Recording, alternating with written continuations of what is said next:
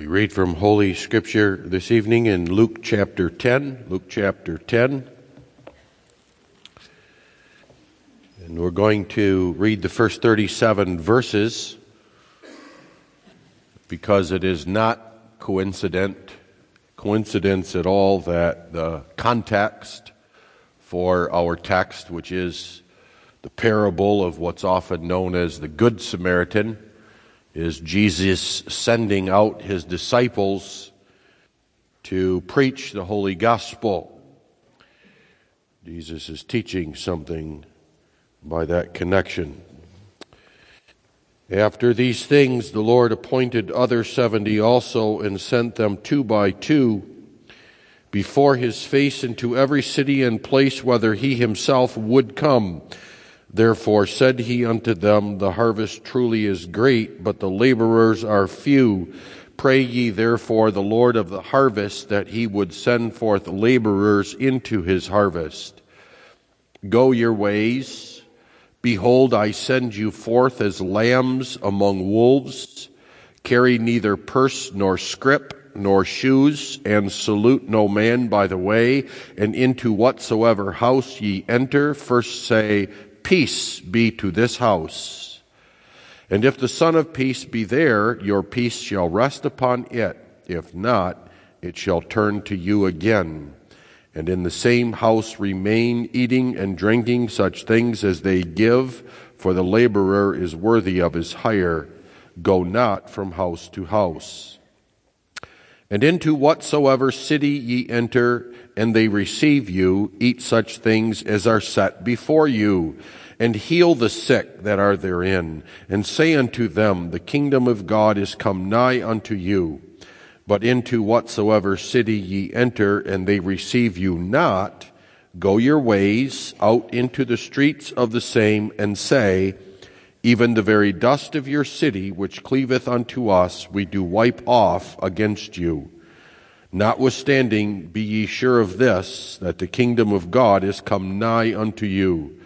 But I say unto you that it shall be more tolerable in that day for Sodom than for that city. Woe unto thee, Chorazin! Woe unto thee, Bethsaida! For if the mighty works had been done in Tyre and Sidon, which have been done in you, they had a great while ago repented, sitting in sackcloth and ashes. But it shall be more tolerable for Tyre and Sidon at the judgment than for you. And thou, Capernaum, which art exalted to heaven, thou shalt be thrust down to hell. He that heareth you heareth me, and he that despiseth you despiseth me, and he that despiseth me despiseth him that sent me.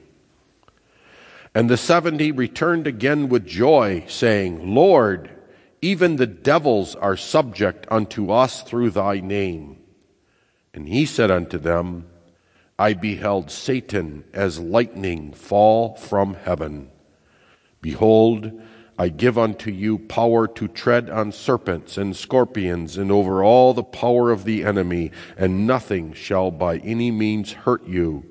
Notwithstanding, in this rejoice not, that the spirits are subject unto you, but rather rejoice because your names are written in heaven.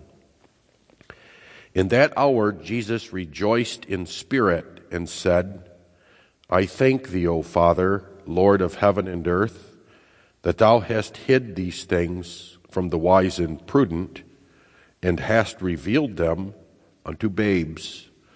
Even so, Father, for so it seemed good in thy sight.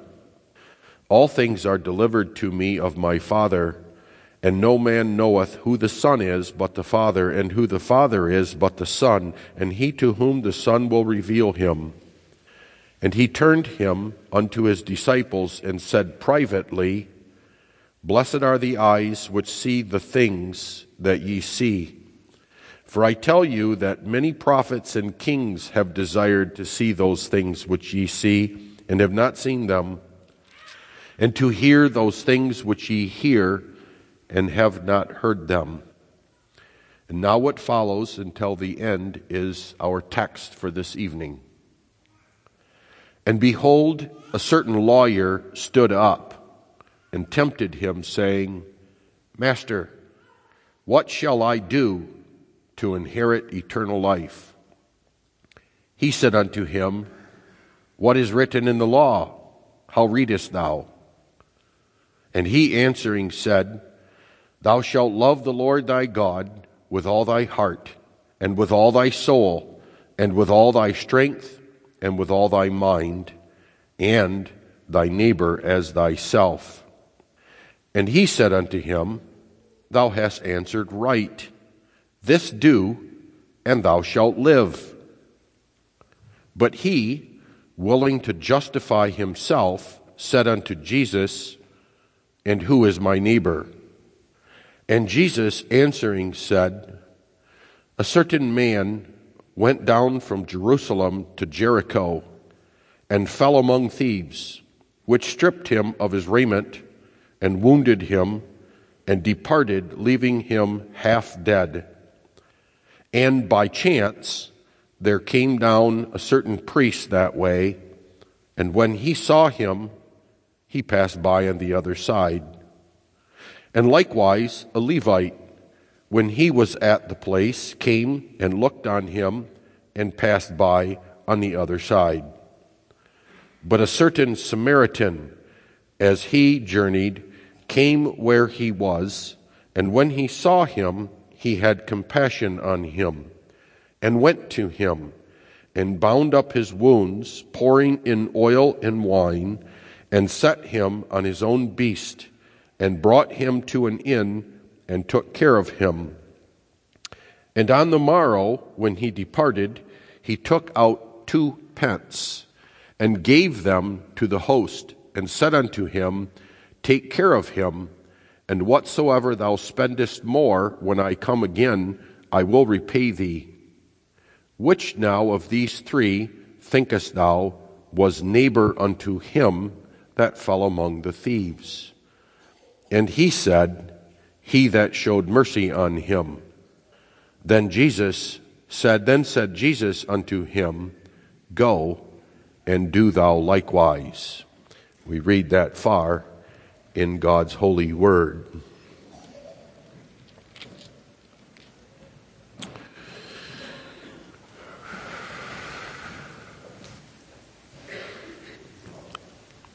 Beloved in our Lord Jesus Christ, parables are stories taken from everyday human life that we experience or that we know about that teach heavenly spiritual realities. They are meant to instruct using earthly physical experiences about the spiritual reality that is invisible to us.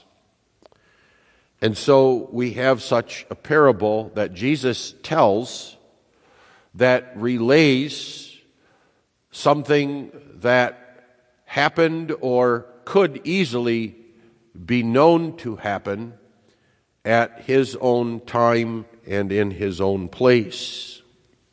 There was a road that went between Jerusalem and Jericho that was a rather desolate road and that wound through some very difficult passages through the cliffs and through the hills up to Jerusalem that was often traveled and yet because of its rugged, lonely nature was also a haven for thieves who would ambush travelers, especially lonely travelers, and Jesus tells of one such incident where a man who happened to be a Samaritan, a Jew rather, traveling back to Jerusalem, and he is set upon such thieves, he is stripped naked, and he is left for dead.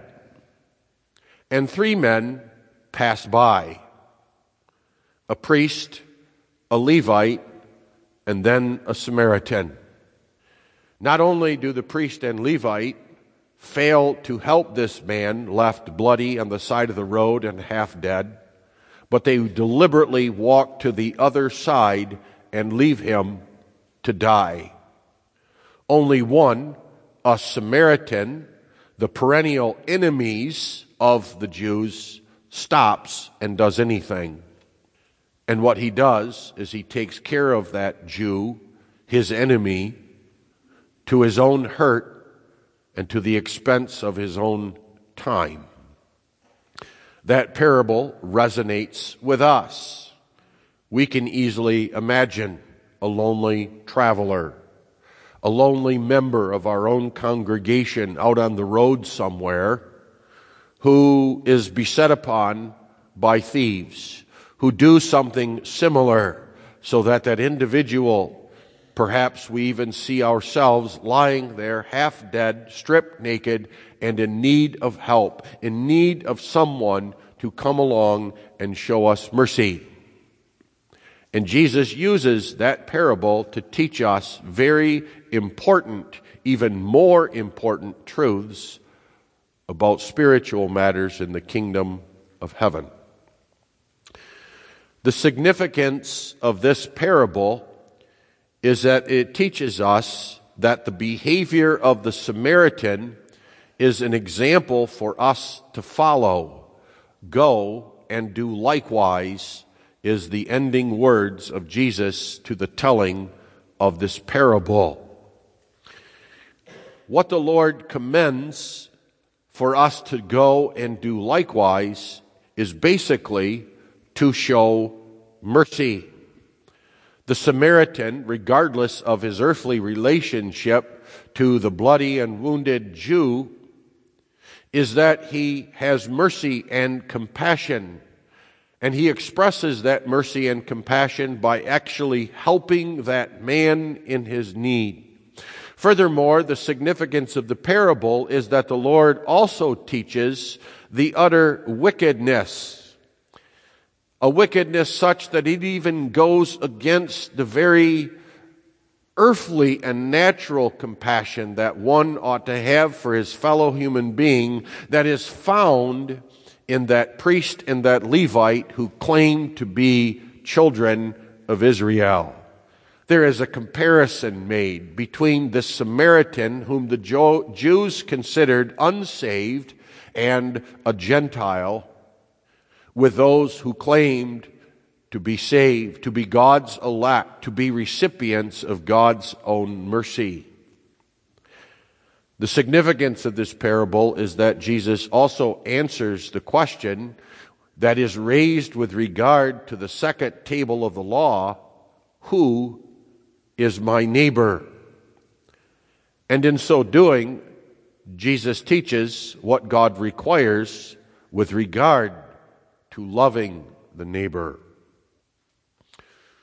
We, as a church of our Lord Jesus Christ, even as the church of Jesus Christ in his own day, need to hear this parable from our Lord Jesus. We too are spiritual Jews. We are those who claim to be the elect of God. We claim to be those who have been shown great, great mercy by our Lord Jesus Christ. We claim that we preach that mercy, even in unconditional mercy to be shown. And yet, there is a great danger that we do not. There is a great and real danger that we, just like the lawyer who occasioned this parable, have actually a hard and calloused attitude toward our neighbor. That we, in fact, knowing full well that we do not love our neighbor as we ought, when we hear the law of God, go on and rather than confess our sins and find mercy in our Lord Jesus Christ, we, like that lawyer, justify our sinful behavior.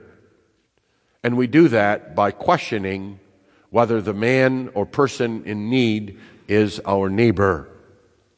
We justify our cold, callous heart by saying to ourselves, well, that man, that woman, that child isn't my neighbor.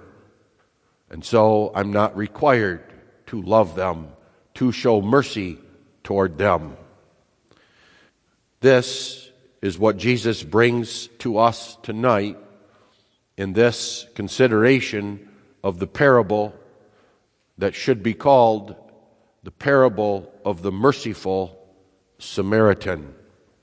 The parable of the merciful Samaritan. We notice three things about this parable. First of all, the questions that it answers.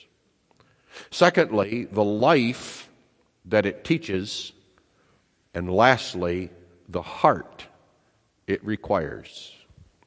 The parable of the merciful Samaritan. Jesus, in telling this parable, answers a pair of questions. It is questions that occasion Jesus to teach this parable as an answer. And the original question is raised by this man that's identified as a certain lawyer. That is, he was an expert in the Old Testament. He was an expert, especially in the five books written by Moses. He was such an expert in the Old Testament and the Old Testament scriptures that he was considered a teacher of that law, hence the name a lawyer. The original question put to Jesus by this lawyer was this What shall I do to inherit eternal life? Now, that lawyer put this question to Jesus not in order to learn, but in order to tempt him. That is, the motive behind that question was that this lawyer considered himself a saved child of God. He considered himself a faithful, righteous Jew. And as a faithful, righteous Jew, he was to believe in the coming Messiah, which Messiah Christ claimed to be. But this man did not believe that. And so his question was designed to expose Jesus as a false Messiah. That's what it means when we read that he asked this question in order to tempt him.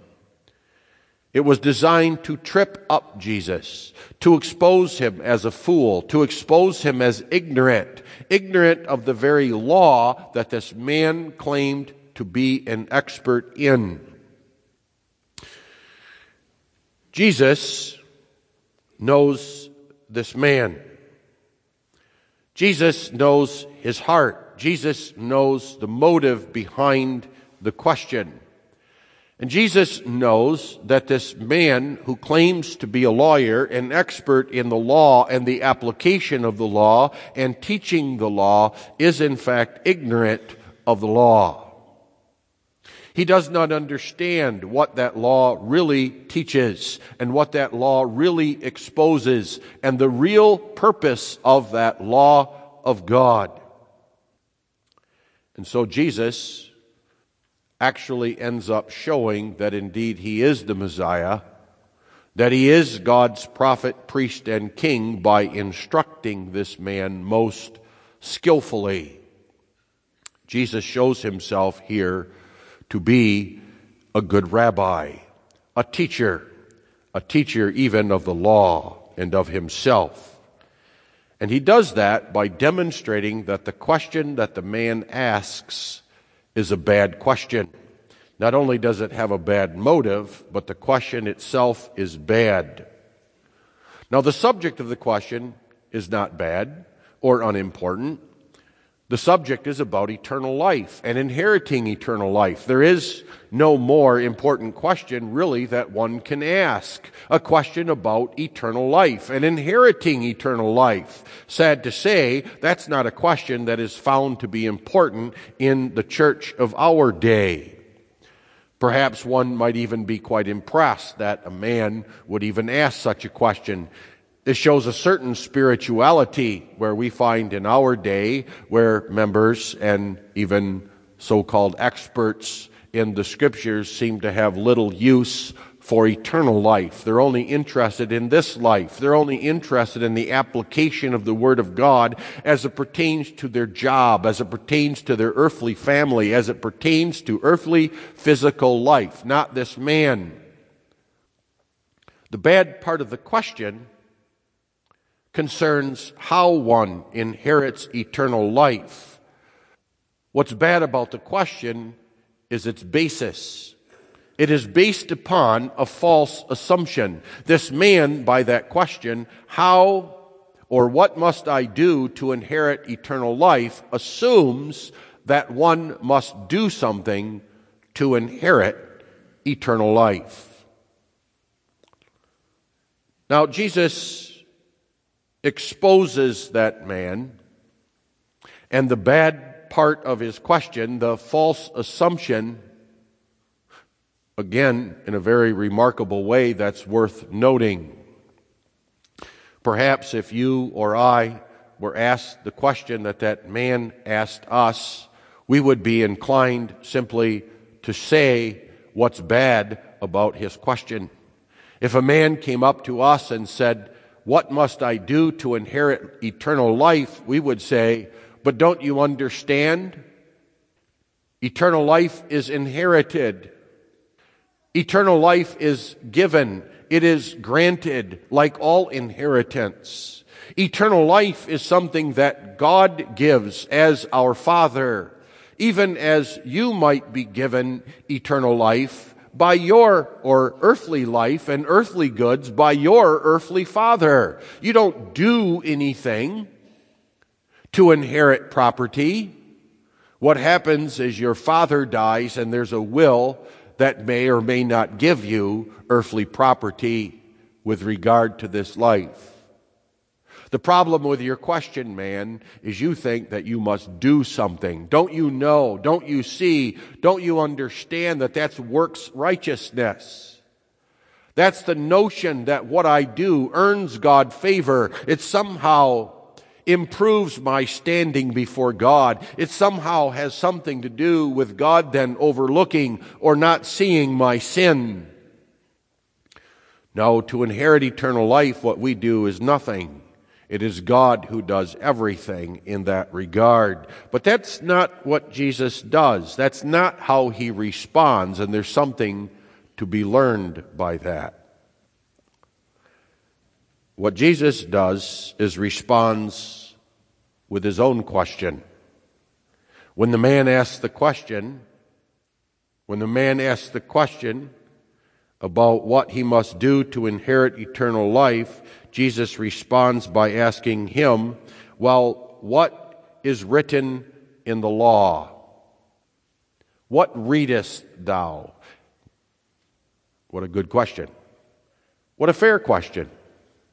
Jesus is not asking this unfairly. The man himself claims to be an expert in the law. The man asks a question about what he must do.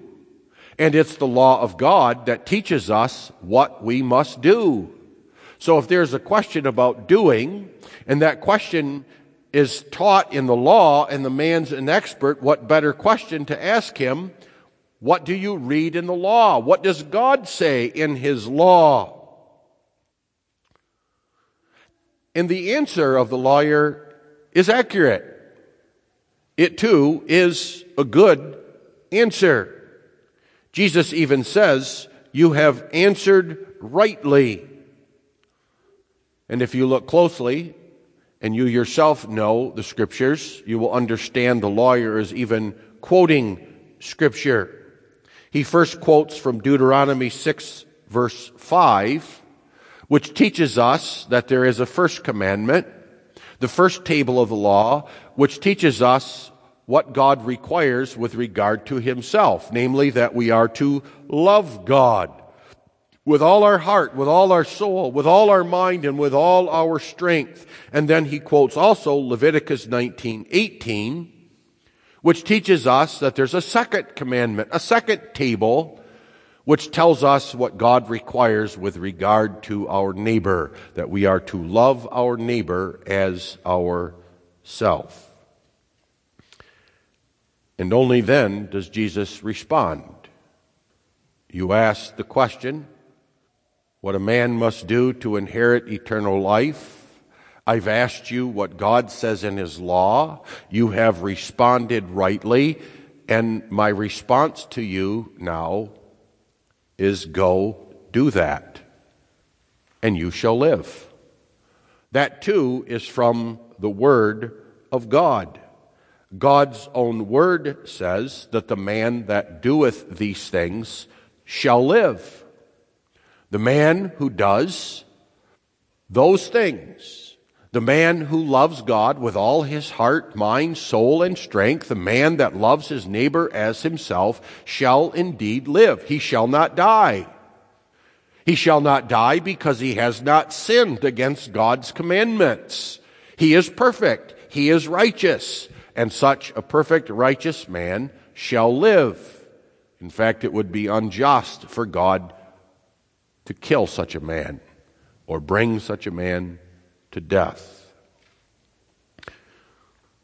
Jesus is effective in his questioning. Jesus is effective in his method because we next read that the lawyer asked Jesus another question, and he asked that question significantly, willing to justify himself. What does that mean?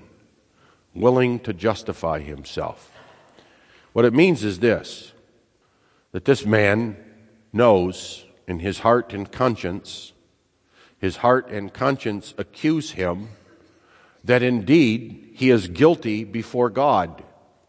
That before God, and according to the standard of God's own law, he knows he does not love God with all his heart, mind, soul, and strength, or his neighbor as himself. He knows he has not kept that law perfectly, and therefore has no right to live.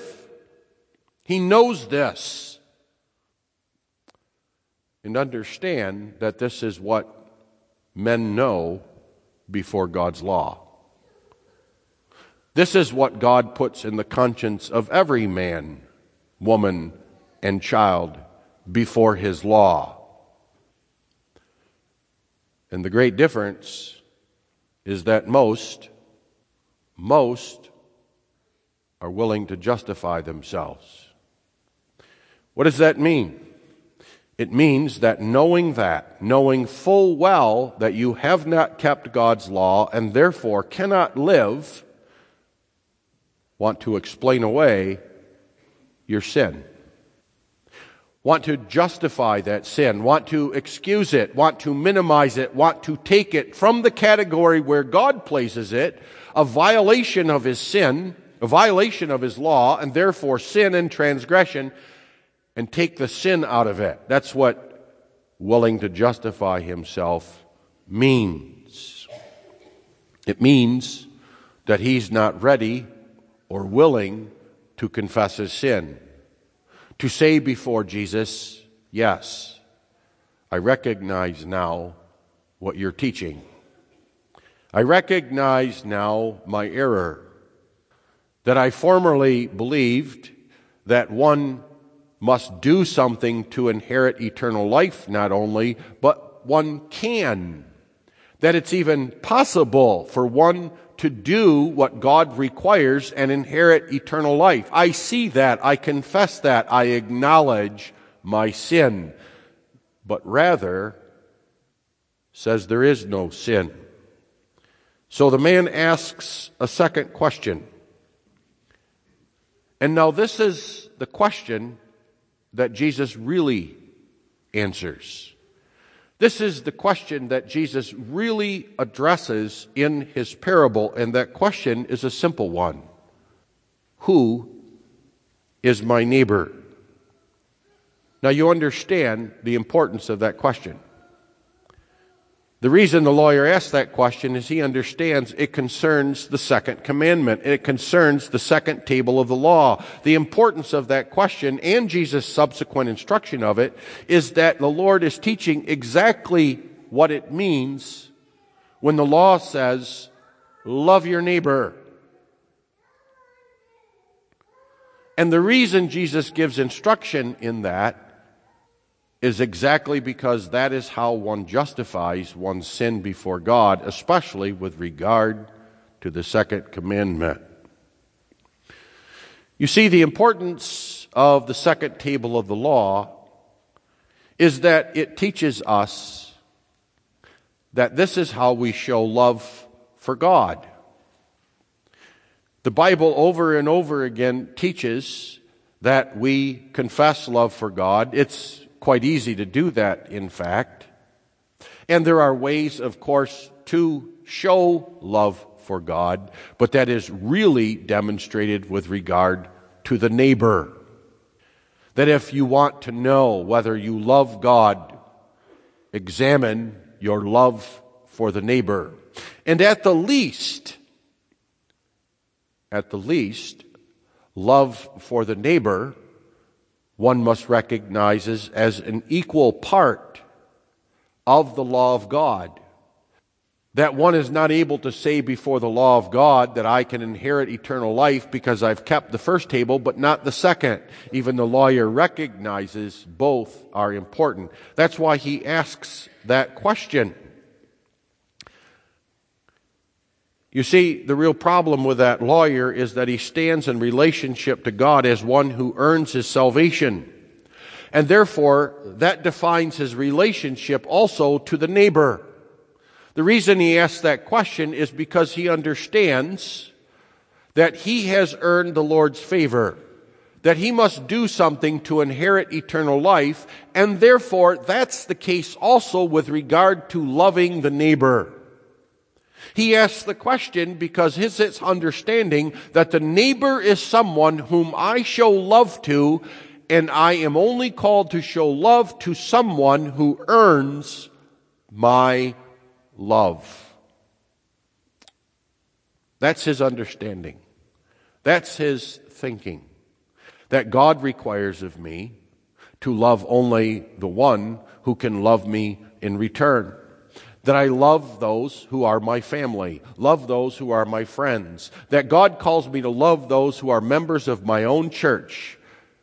That God calls me to love my fellow Jew, but not someone like a Samaritan that God calls me to love a fellow believer, but not an unbeliever. That's how he justifies himself. That's how he justifies not only his lack of love, because don't forget that if his relationship to God is one where he earns God's favor, then he has no real love for God, and he knows nothing of the love of God for himself. That's his problem. And therefore, there is a problem too with regard to his relationship to the neighbor. And so he wants to redefine what neighbor means. And Jesus is going to correct him by the parable. Jesus again shows his great ability as a teacher by changing the man's question. Jesus does not simply respond to the man's question by teaching a parable, but at the end of the parable, did you notice he changes the question? The man asks the question, Who is my neighbor? Jesus tells the parable and asks the question, Who is neighbor to the man who is lying there bloody, naked, and in need. Who is his neighbor? Not who is my neighbor, but who is his neighbor. Now, why does Jesus do that? Because when you ask who is my neighbor, it's really the wrong question. That question makes it really impossible the question that Jesus asks makes it impossible for me to redefine who my neighbor is according to my liking. You see, the question of the lawyer is all about me. And that's the heart of the problem. The question of the lawyer exposes his own pride, his own self-centeredness, so that even when he's called to love his neighbor, it's all about self. It's love of self even to the exclusion of the neighbor. This is a man who, just like those in the parable, has the idea in his head that I'm called to love only those who are deserving of my love. And why is that? Because really, he doesn't love the neighbor at all. He only loves himself. Now, Jesus exposes that. Jesus exposes the wickedness of that. And Jesus shows the root of that wicked thinking, the pride and the selfishness of it, the narcissistic notion of it, by asking and reframing the question in these terms Who is the neighbor of the man who is lying there in need? You see, Jesus is teaching the law rightly. Jesus is not simply teaching the law, but Jesus is teaching the law in light of the gospel of mercy. And that's the cure for self righteousness. The gospel. And then the teaching of that law in the light of that gospel. That's what cures self righteousness. You see, the law places every sinner in a place of that broken, bloody, naked Jew. That's what the law does. What the law does is places us before God in such a way that there we stand, stripped naked, helpless, bloody, needy, with nothing in ourself. All we can do, all we are able to do is plead mercy. We have nothing. There's no help we can bring to ourselves. There's nothing we can do. Someone must come by. Someone must come by as a neighbor. Someone must come by and help us. That's the gospel. And Jesus now applies that to the very law of God. That's what the lawyer should have seen. That's what the lawyer should have recognized in the parable of Jesus. That really, as a lawyer, as an expert in the law of God, what I should recognize and what I should be teaching the people of Israel is that before the law, no man is justified. No man is able to love God with all his heart, mind, soul, and strength. No man is able to love his neighbor as himself and so live. There is no eternal life to be inherited that way.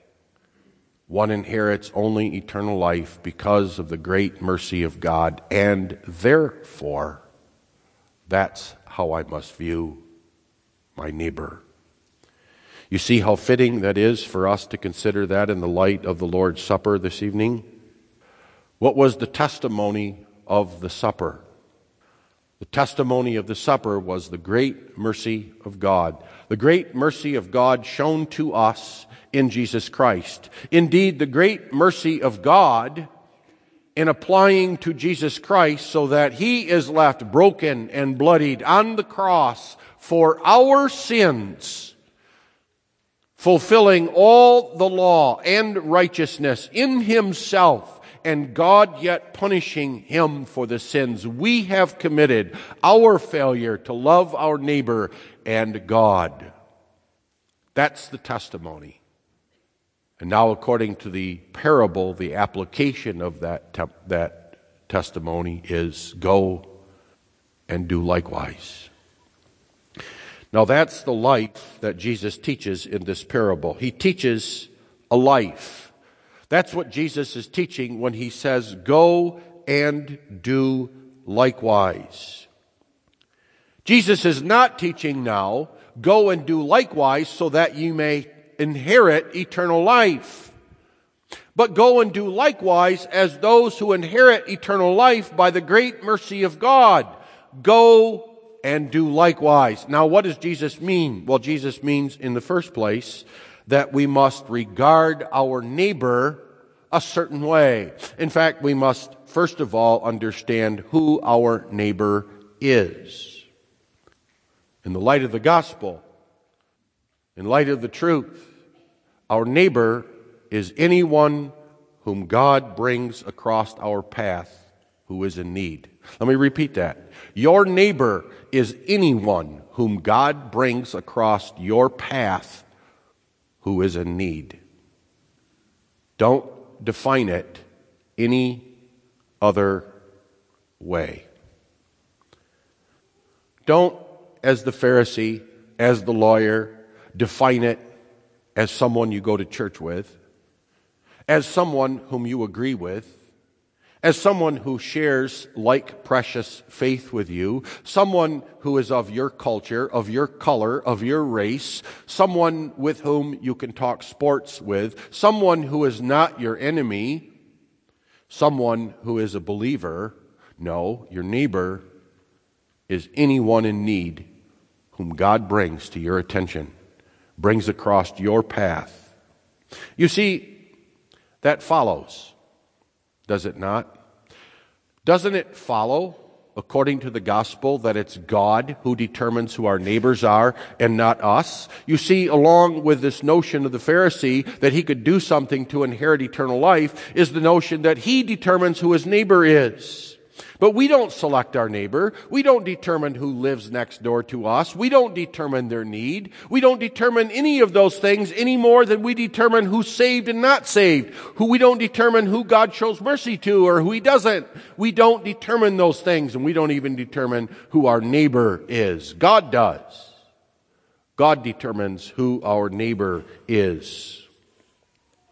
That's brought out by the fact that the, God, the Lord in the parable determines who that wounded man is and who is the one who helps him. It's the Lord who determines that the wounded man will be a Jew and the one who helps him is a Samaritan. That's deliberate on the Lord's part.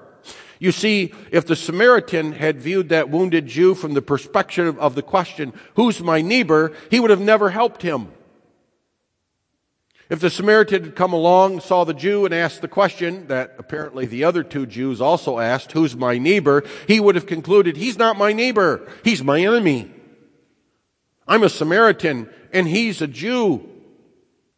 You see, the Jews and the Samaritans hated each other. They hated each other for all sorts of racial and political and also theological reasons. The Jews considered the Samaritans Gentiles, unsaved, and the Samaritans returned favor. So if the Samaritan had simply asked the question, Who's my neighbor? he would have said, Not that man. That man's my enemy. You see, Jesus teaches that when it comes to the second table of the law, the important question is not who is my neighbor, but whether I am neighbor to him. That's the question. The question isn't who's my neighbor, but am I neighbor to that person there who needs help. The question isn't whether he's a member of the church, whether he's Reformed or Roman Catholic. The question isn't, is he American or is he Russian? Is he a friend or enemy? The question isn't he elect or reprobate. The question isn't whether any of those things, not even is he my neighbor, but rather Am I neighbor to him? The question is whether I'm called by God to be his neighbor or her neighbor. And God answers that question every single time in a very simple way. He makes you meet, He makes your paths cross. That's how God does it.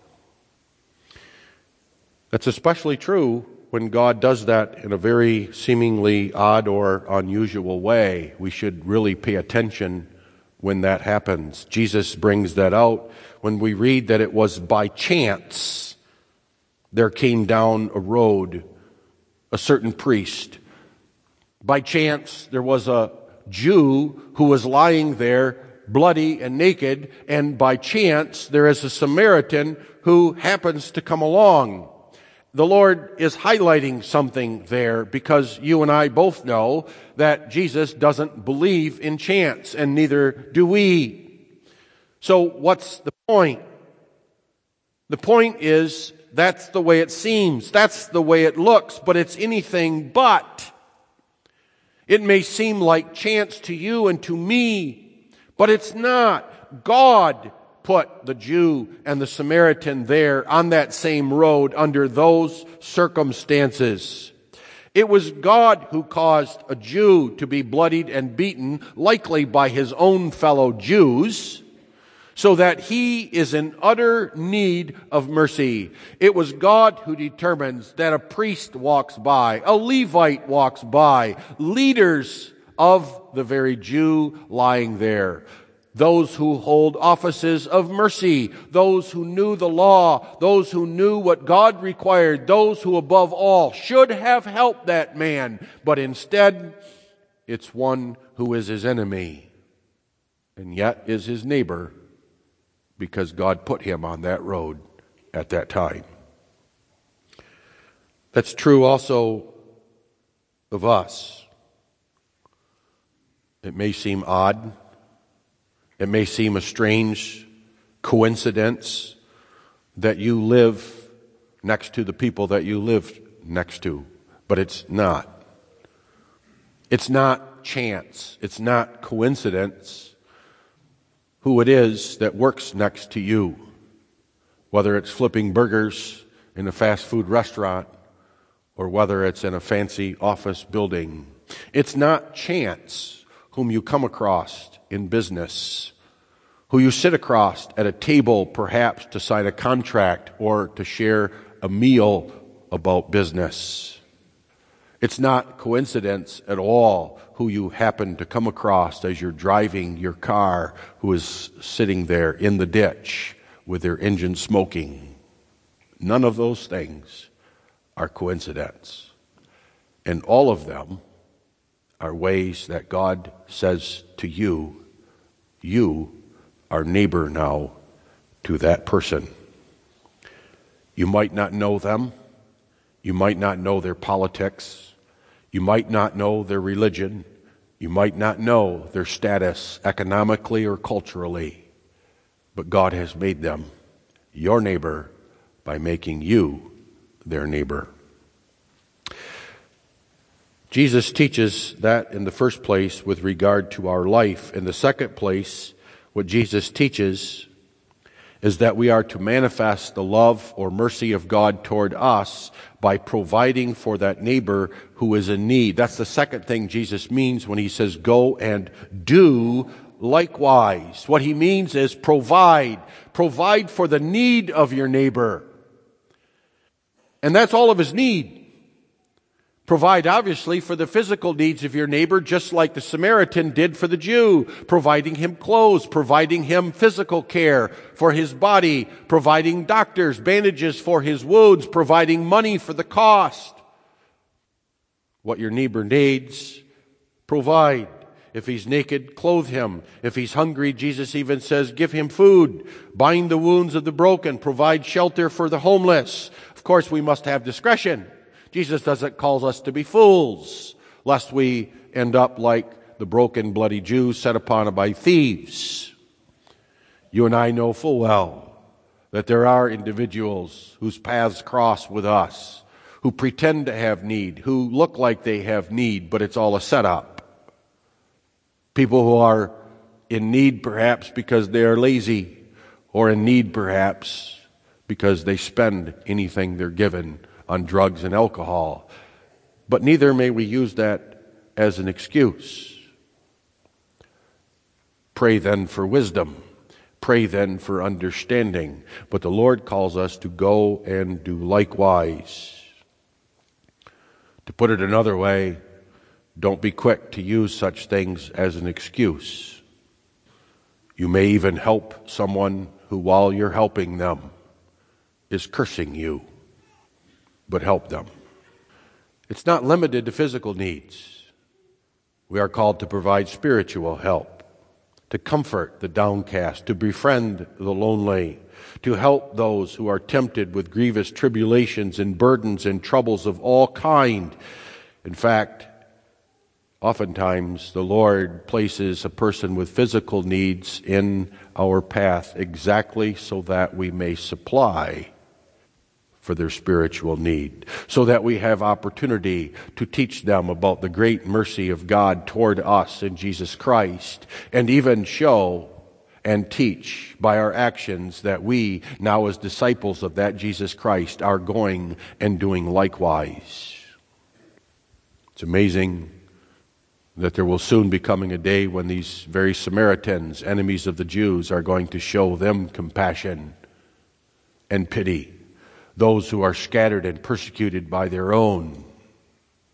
We are to help especially when it's inconvenient and costly. That too Jesus teaches.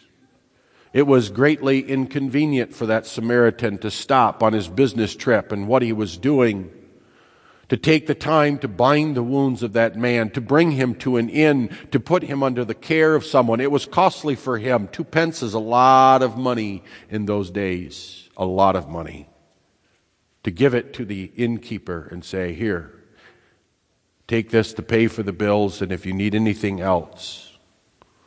In other words, convenience and cost are not to be excuses. The point is, what Jesus requires is more than simply knowing what our neighbor needs, but doing something about it.